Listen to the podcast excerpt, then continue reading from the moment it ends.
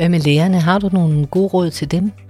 Jamen altså, jeg synes som lærer, at man skal være rigtig åben over for ordblinde. Man skal huske dem. Vi bliver tit glemt i lidt. Hvis man sidder som den eneste ordblinde i klassen, så bliver man altid glemt. Men jeg har så altid været heldig at gå i klasser med store, mange ordblinde.